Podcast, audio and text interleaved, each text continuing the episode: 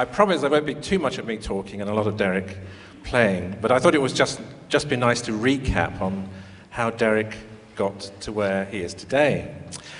It's amazing now because he's so much bigger than me, but when Derek was born, he could have fitted on the palm of your hand. He was born three and a half months premature, and uh, really was a fantastic fight for him uh, to survive. He had to have a lot of oxygen, and that affected your eyes, Derek, and also the way you understand language and the way you understand the world. But that was the end of the bad news, because when Derek came, came home from hospital, his family decided to employ the redoubtable nanny who, uh, who was going to look after you, Derek, for really for the rest of your childhood. And Nanny's great insight, really, was to think here's a child who can't see, music must be the thing for, for Derek. And sure enough, she, she sang, or as Derek called it, warbled to him uh, for, his, for his first few years of life. And I think it was that excitement with uh, hearing her voice hour after hour every day that made him think maybe, uh, you know, in his brain something was stirring, some sort of musical uh, gift. Here's a little picture of Derek going up now when you were uh, with your nanny. Now, Nanny's great other insight was to think perhaps we should get Derek something to play. And sure enough, she dragged this little uh, keyboard out of the loft, never thinking really that anything much would come of it. But Derek, your tiny hand must have gone out to that thing and, and, and actually bashed it, bashed it so hard they thought it was going to break. But um, out of all the bashing, after a few months, emerged the most fantastic music. And uh, I think that was just a miracle moment, really, Derek, when you realized that all the sounds you hear in the world out there is something that you can copy on the keyboard. That was the great eureka moment. Now, not being able to see meant, of course, that you taught yourself. Taught myself to play. You did teach yourself to play. And um, as a consequence, playing the piano for you, Derek, was a lot of knuckles and karate chops and even a bit of nose going on in there. And now, here's um, what Nanny did also do was to press the record button on one of those little um, early tape recorders that, that, they had. And this is a wonderful tape now of Derek playing when you were four years old. Molly Malone, Cockles and Mussels. It wasn't actually Cockles and Mussels. This one is English Country Garden. English Country Garden.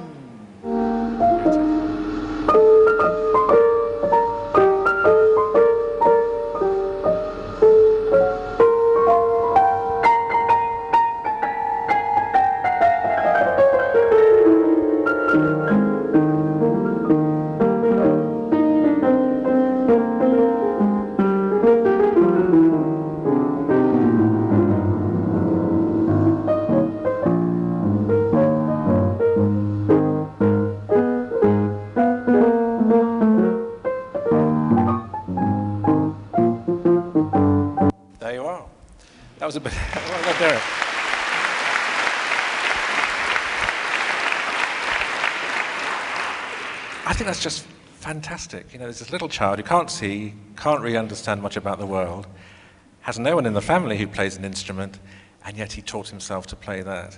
And as you can see from the picture, there was quite a lot of body action going on while you were playing, Derek. Now, along, uh, Derek and I met when he was four and a half years old, and at first, Derek, I thought you were mad, to be honest, because when you played the piano, you seemed to want to play every single note on the keyboard, and also you had this little habit of hitting me out of the way. So uh, as soon as I tried to get near the piano, I was firmly shoved off. And having said to, to, to your dad, Nick, that I would uh, try to teach you, I was then slightly confused as to how I might go about that if I wasn't allowed near the piano. But after a while, I thought, well, the only way is to just pick you up shut Derek over the other side of the room. And in the 10 seconds that I got before Derek came back, I could just play something very quickly for him to learn. And in the end, Derek, I think you agreed that we could have actually have some fun playing the, playing the piano together. As you can see, there's me in my, in my early pre-marriage days with a brown beard and little Derek uh, concentrating there. I just realised this is going to be recorded, isn't it? Right, okay. Um, now then, uh, By the age of 10, Derek really had taken the world by storm. Uh, this is a photo of you, Derek, playing at the Barbican with the Royal Philharmonic Pops. Basically, it was, it was just an exciting journey, really. And in those days, Derek, you didn't speak very much, and so there was always a moment of tension as to whether you'd actually understood what it was we were going to play and whether you'd play the right piece in the right key and all that kind of thing. But um, the orchestra were wowed as well, and uh, the, the press of the world were, were fascinated by your ability to play these fantastic pieces. Now, the question is, how do you do it, Derek? And hopefully, we can tell, show the audience now how it is you do what you do. I think that one of the first things that happened when, when you were very little, Derek, was that your, by the time you were two, your musical ear had already outstripped that of most adults. And so, whenever you heard any note at all, if I just play a random note, you knew instantly what it was, and, and you'd got the ability as well to find that note on the piano. Now, that's called perfect pitch, and some people have perfect pitch for a few white notes in the middle of the piano.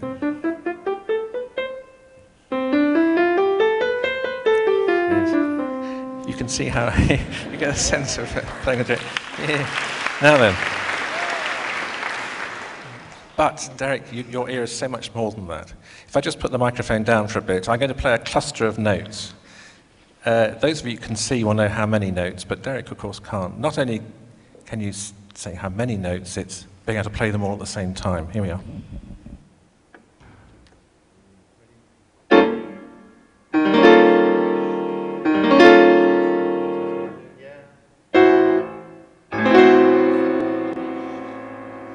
Forget the terminology, Derek. Fantastic. And it's that ability, that ability to hear simultaneous sounds, not only just single sounds, but when a whole orchestra is playing, Derek, you can hear every note. And instantly, through all those hours and hours of practice, reproduce of those on the keyboard that makes you, I think, is the basis of all your ability. Now then, it's no use having um, that kind of raw ability without the technique. And luckily, Derek, you decided that once we did start learning, you'd let me help you learn all the scale fingerings. So, for example, using your thumb under in C major.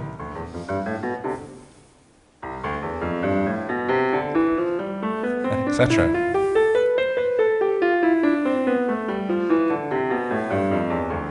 Yeah. And in the end, you got so quick that things like Flight of the Bumblebee were no problem, were they? No. Right. So here, by the age of 11, Derek was playing things like this. This.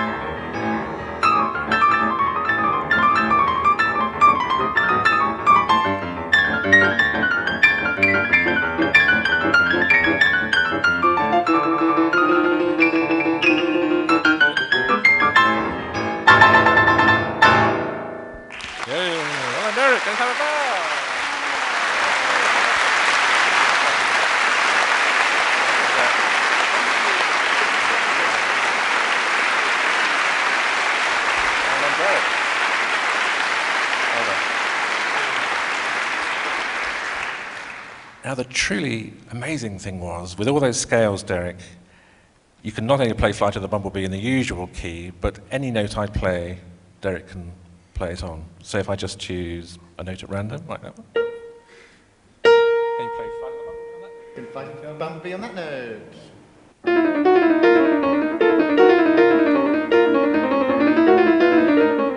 Or another one, what about um, in G minor? G minor. Here we go.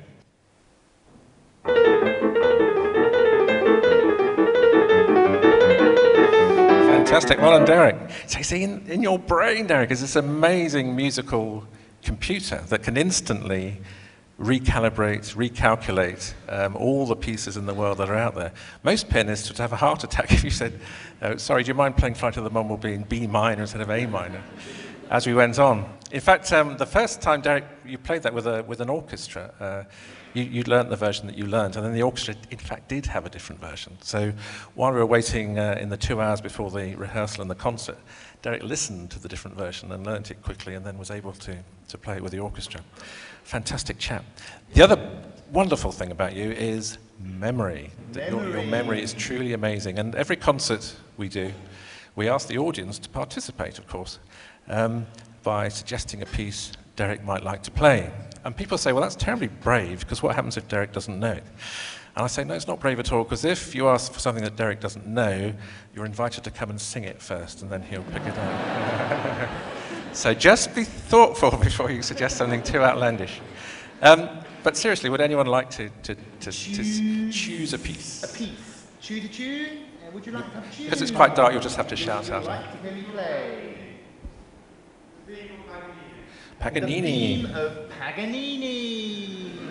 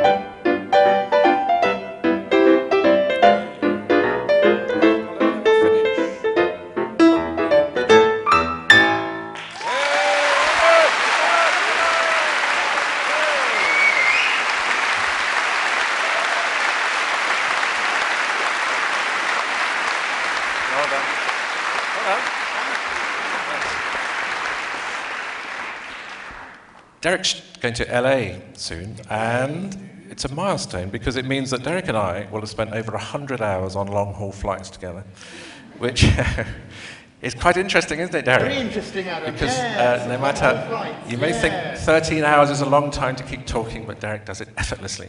Now then. Um, but in America, they've coined this term the human iPod for Derek, which, which I think is just missing the point, really, because, Derek, you're so much more than an iPod. You're a fantastic creative musician.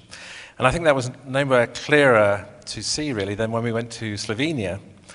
And uh, someone, uh, in a longer concert, we, we, we tend to get people joining in. And this person, very, very nervously, came onto the stage Play and played chopsticks. chopsticks. Chopsticks. A bit like this. Like this. Yeah. I should really get Derek's manager to come and play as he's sitting there. Somebody played chopsticks like this. just, just teasing. Right, here we go. Derek played. What did you do with it, Derek? I had to improvise with it, Adam. This is Derek, the musician.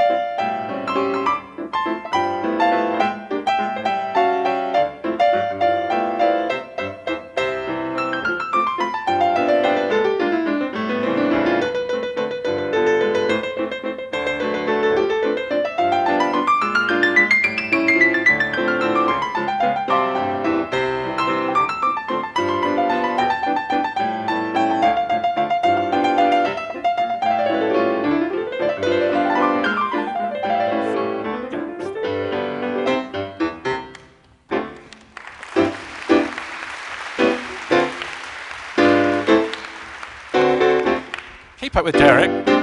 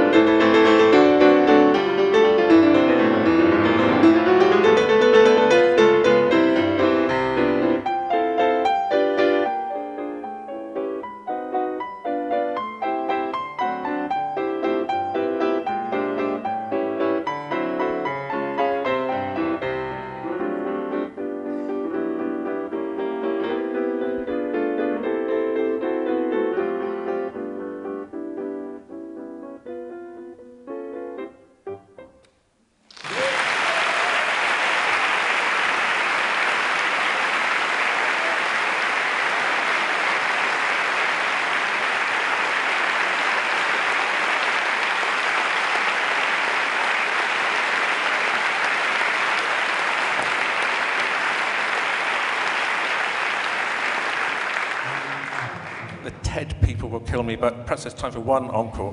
Oh, one Um. One encore, yes. This- So this is one of Derek's heroes is the great Art Tatum, Art who Tatum. also was a pianist who couldn't see, and also I think like Derek thought that all the world was a piano. And so whenever Art Tatum plays something, it sounds like there's three pianos in the room. And here is Derek's take on Art Tatum's take Tiger Rag. on Tiger Rag. Tiger Rag. Thank you.